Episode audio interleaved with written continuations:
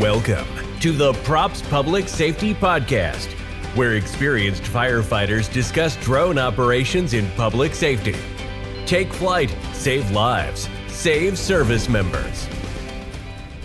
Hello, pilots, and welcome to another episode of Props Public Safety Podcast. I'm John Winky. And I'm Mike Wall. Today's topic is going to be SOPs or SOGs and how they benefit your department. For those of you that do not know what an SOP or an SOG is, what do we got, Mike?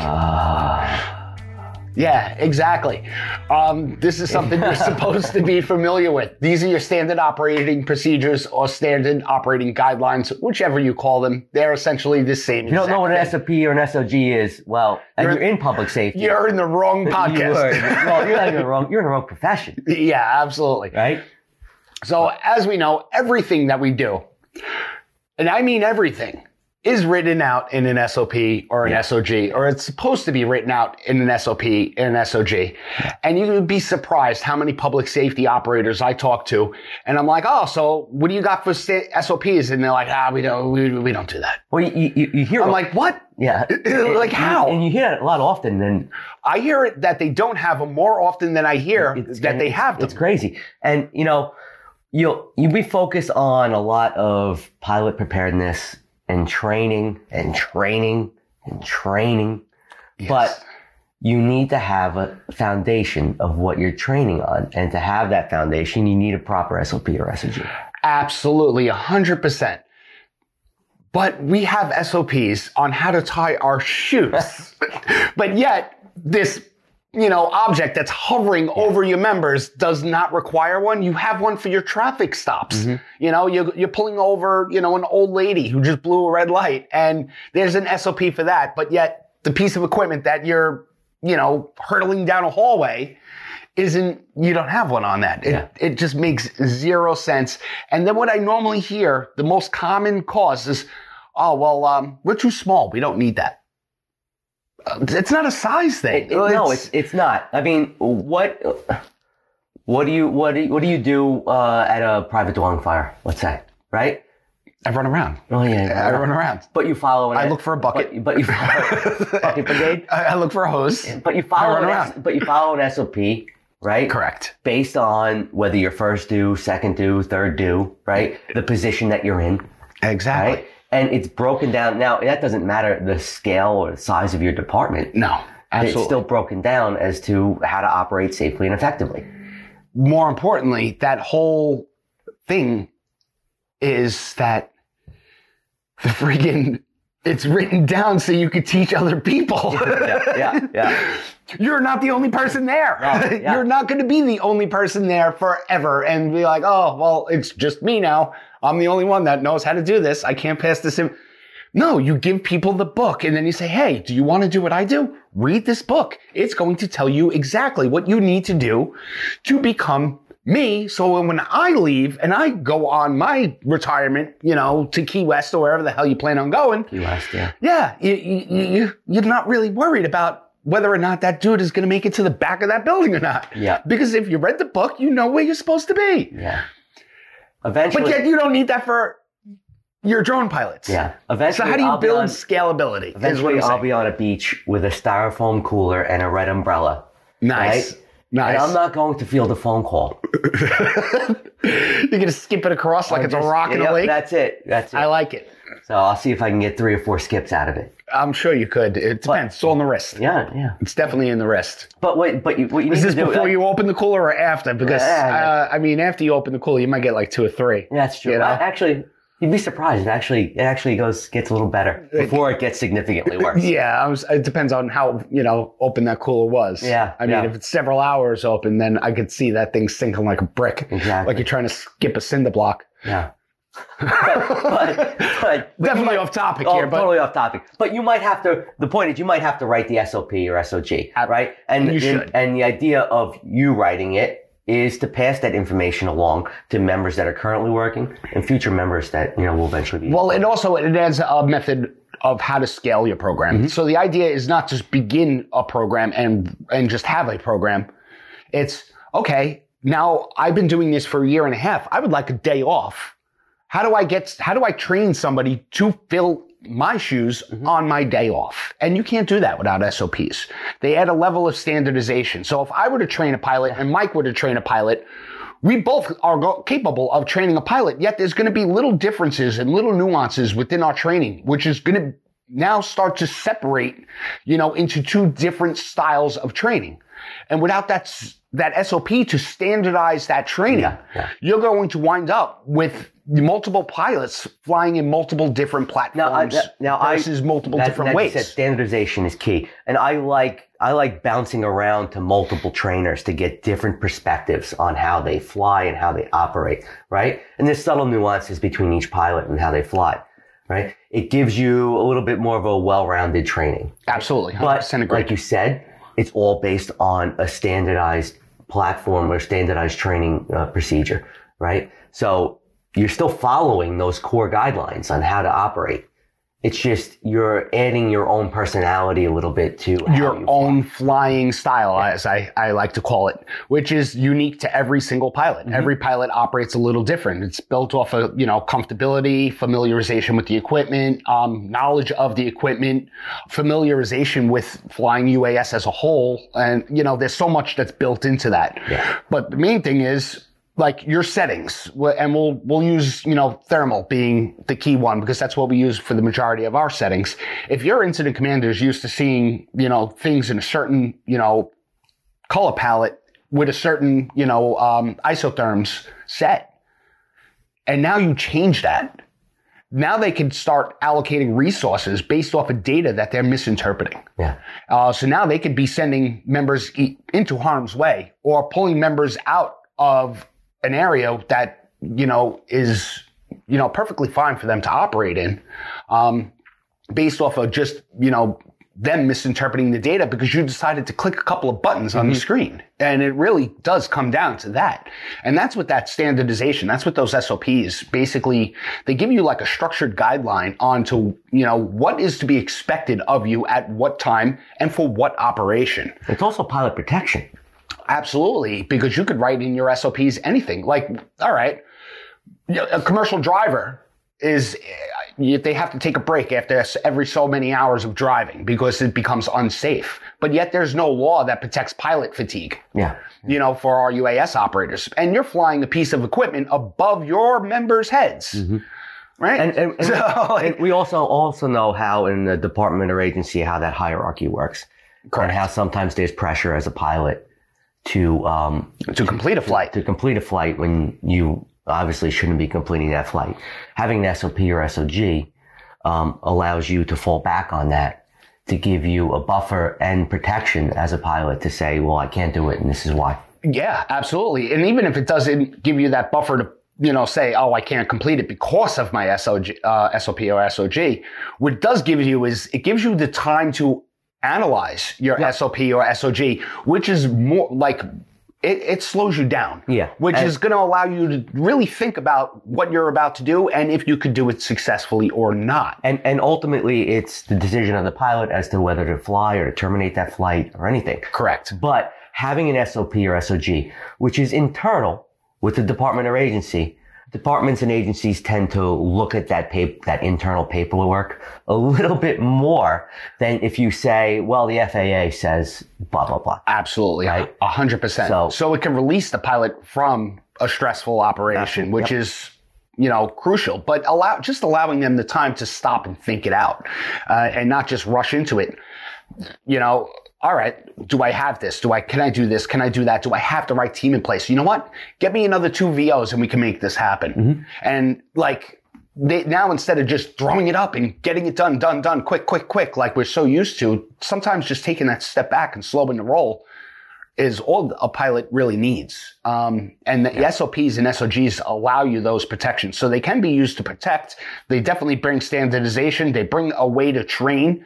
They bring development and they create standardization amongst, you know, all your deliverables. So, you know, everybody knows kind of what to expect from, you know, the operators, regardless if it's, you know, you or I or, you know, somebody else operating, they're guiding the same results. So so so think of the failure that you have put upon your department on on your program if you if you don't incorporate an SOP or SOG. You're setting yourself up to completely destroy your program.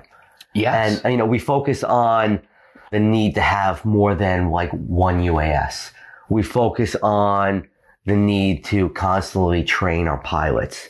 Um, your SOPs, your SOGs, it, it are all part of this.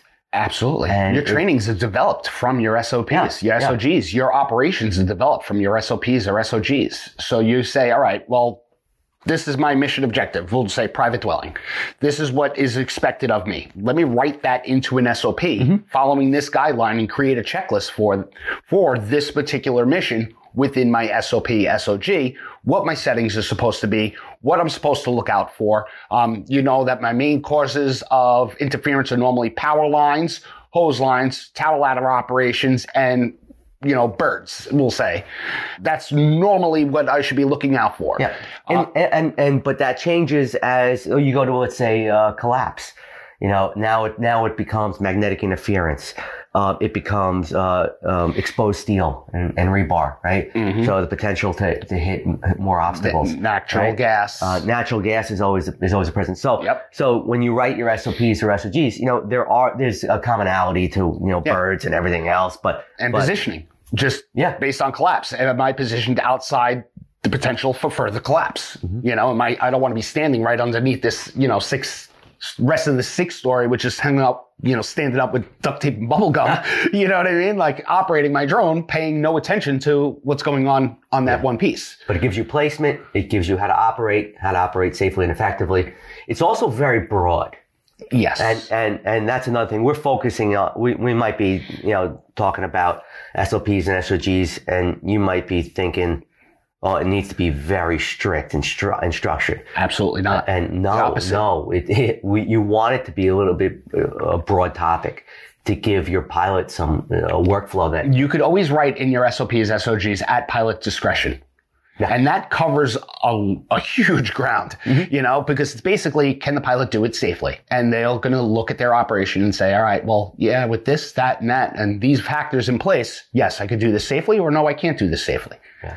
Um, I would need X, Y, and Z to do it safely. And could we get X, Y, and Z? Then, you know what I mean? Like, but the more important thing, like, like everybody feels that these things are going to like constrict them. And it's really not about constricting the program. It's about giving growth to the pro- program. Without SOPs, SOGs, you can't develop trainings. You can't train new pilots. You're not going to have consistency in your deliverables.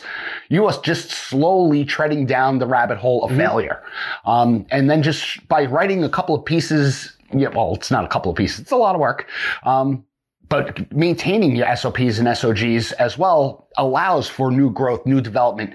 Just because you have a standard operating procedure doesn't mean you can't test new products. It just means that when you're operating on a scene that you're going to operate a consistent way and then slowly roll out that product if you feel that it, it meets your use case. and it gives you the ability to to develop training missions that are structured and based on the Real world events. real world events. Yeah. Yeah. And I know with us, like, I know that when we're testing out a new product, we'll, we'll go through our entire mission at the completion of the mission. Then we'll go up to the incident commander and say, Hey, we want you to check this out. Um, this is something that we've been working on. Uh, we're just looking for feedback on it. Everybody's kind of relaxed. Everybody's scaled back a little bit and they're more willing to listen to you at that time. And then we kind of just say, this is what it does. This is how it works. Is this something that would be effective to you in your operation? Can you see any flaws within it? And we discuss that further. And then we tr- do a little bit more training on it. And then we bring it to, you know, someone and so else. We don't just basically say like, oh, by the way, we, we switch this to this. Here you go. Because that just adds confusion. And if you're adding confusion to one of our scenes, um, things go wrong and things go wrong badly when, yeah, I mean, just like we mentioned, isotherms, the wrong isotherms can make the entire building look like it's on fire. Absolutely. Um, and that's going to be a big deal because they're going to start pulling, you know, people out of everywhere. And meanwhile, they don't need to do that and they're just wasting time. But it's nice to go at, at the end of uh, at the end of an operation to talk to, you know, the, the IC or something to um, discuss things that we're developing, uh, because well, they've just seen the the proof in the data while we were on scene, right? Correct. So now when you come to them and you say, "Oh, we're working on this," is this something that you can incorporate in, into you know your workflow? Well, they're they're more inclined to at least look at it Absolutely. and offer feedback on it because they've seen the proof in the data when you were operating at that operation. Absolutely. And we find that it's just easier to work that way, um, especially when it comes to testing new equipment. So the main, the main thing that we get also is that people feel, well, operators feel that being a tech sector that it, it, it's so fast, you know, you, you go out, you buy an M300 and next week an M30 comes out and the week after that, the M3T comes out and you're like, oh crap, I want them all. Yeah. And you feel like these SOPs are going to hinder your operation, but they really don't. They could be adjusted. They could be tweaked. They could be edited. We recommend, you know, analyzing and going through your SOPs at least quarterly to, to keep up with your SOPs. If they become too far outdated, um, so if you're if you're operating on SOPs that were written for an Inspire One, when you're talking about pilots should not exceed more than 20 minutes of flight time, uh, that's going to be a hinder considering your Yeah. M30 is well above that. You know, any drone that you get nowadays is going to be above that mark. So you definitely got to make sure that you keep up with them, uh, or else they're just going to become so outdated they're going to be useless, and that's going to happen in a, a shorter amount of time. I mean, the way you know SOPs have been around, especially in firefighting, for so long, uh, we really haven't evolved much from you know the bucket brigade to you know tower ladders and hose lines. I mean, it's been a slow progression up to there. Yes, technology has changed, but it hasn't changed to the point where it's like every every year something innovative is coming out that's you know changing the way we operate. But in our field, it definitely is the case. So you definitely have to evaluate your SOPs and, and stay on top of them a little bit more. But they are a godsend, uh, in, in my professional opinion. I mean, there is nothing that's more solidifying to your program than a good set of SOPs and SOGs. And the fact that operators aren't taking the time to at least address this, or they're too scared to address this, uh, definitely needs to be discussed. It also makes your program look good internally when uh, when people start to look at it and they say, "Well, how, like, how do you guys like? What's your day to day operation at like a, a private dwelling? What do you guys do?" And well, well, it, it's all written out here. Like, Yeah. take a look at it. Yeah, absolutely. I mean, even when we bring in like new pilots and stuff and we see their faces when we're like, oh, c- congratulations. Well, this, you got to learn this. You got to learn this. You got to learn this. You got to learn this. You got to learn this. You got to learn this. Oh, when you're done with that, we'll take you around the rig. Hmm. And they're like, the hell did I just get into? Because it's literally so much. This is where you're documenting this. This is where you documented this. We want you to read this pilot checklist, book. checklist, checklist, Yeah, here's your, here's a set of 40 checklists, you know? Oh, by the way, we need you to sign in here. We need you to sign in here. You got to create a login for that. And you need an email for this. And it's like, they, they didn't even get in, like one yeah. foot in the door and they already got, you know, hit with a workload. That's, And we got to run. Yeah, it- that's tremendous. And that's because there is a lot going on, especially in the technology field. And you, a lot of guys and girls, they know when you operate, it's not, oh, fire up the drone, go fly. It's fire up the drone. What do I have to troubleshoot to get it to fly? Oh wow, there's another update. Yes, like it's never cut and dry. It's never, you know, oh, I'm just going to hit the button and off it goes, does its thing and it lands and what a great day. I think I had maybe two of those days where everything just worked perfectly with no updates or no, you know, little hurdle to jump through. The majority of the time we're troubleshooting. Yeah. And to have those structures in place on what to do, when to do it, and what is your bare minimum requirement of at this particular scene is game changer because it allows you to stay within those guidelines and make sure that whatever you're doing, you're doing for good reason. Mm-hmm. Absolutely. And So solidify your program with proper SOPs and SOGs. and SOGs. And if you need help writing your SOPs and SOGs, props public safety. We do them for you. We write them for you. Um, just sign up to props public safety and we'll write them. We can go from there. Yeah, absolutely. Yeah. It's not as hard as you think, but definitely take a look at your SLPs, SOGs. If not, at least start developing them. Um, it's just going to help you really nail down your program in the long run. Absolutely. All right. And this concludes Props Public Safety Podcast. Any more questions on SOPs, SOGs? You can reach Mike at 917 Stay safe, fly safe, and we will see you at the big one. at the big one. Thanks for joining us at the Props Public Safety Podcast. If you want to take flight with our hosts and learn more about our public safety education program, go to propsflightschool.com and click the public safety button.